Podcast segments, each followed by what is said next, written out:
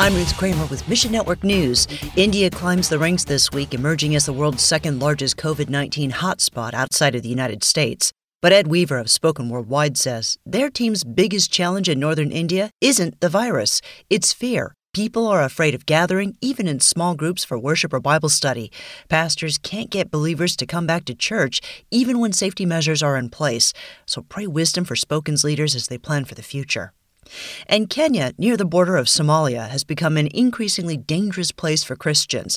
Vincent Michael says FMI hopes to connect with ministry work in the area. They recently sent a team to gather information and create friendships. What they found was an astounding level of persecution even miles away from the Somali border.